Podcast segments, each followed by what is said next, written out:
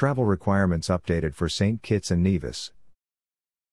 Saint Kitts and Nevis has added Montpelier Plantation and Beach to the list of travel-approved hotels for international travelers. Montpelier Plantation and Beach is a luxury boutique hotel in Nevis.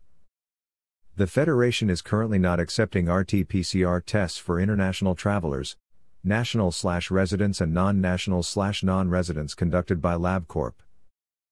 Please note, acceptable COVID nineteen P C R tests must be taken by nasopharyngeal sample.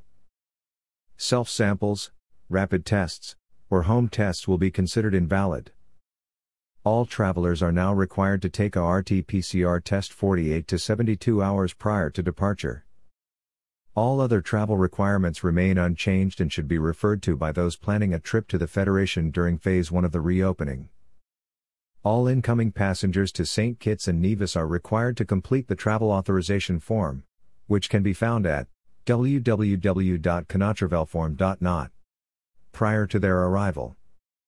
International travelers must have their negative R T P C R test and booked accommodation to complete the travel authorization form required for entry.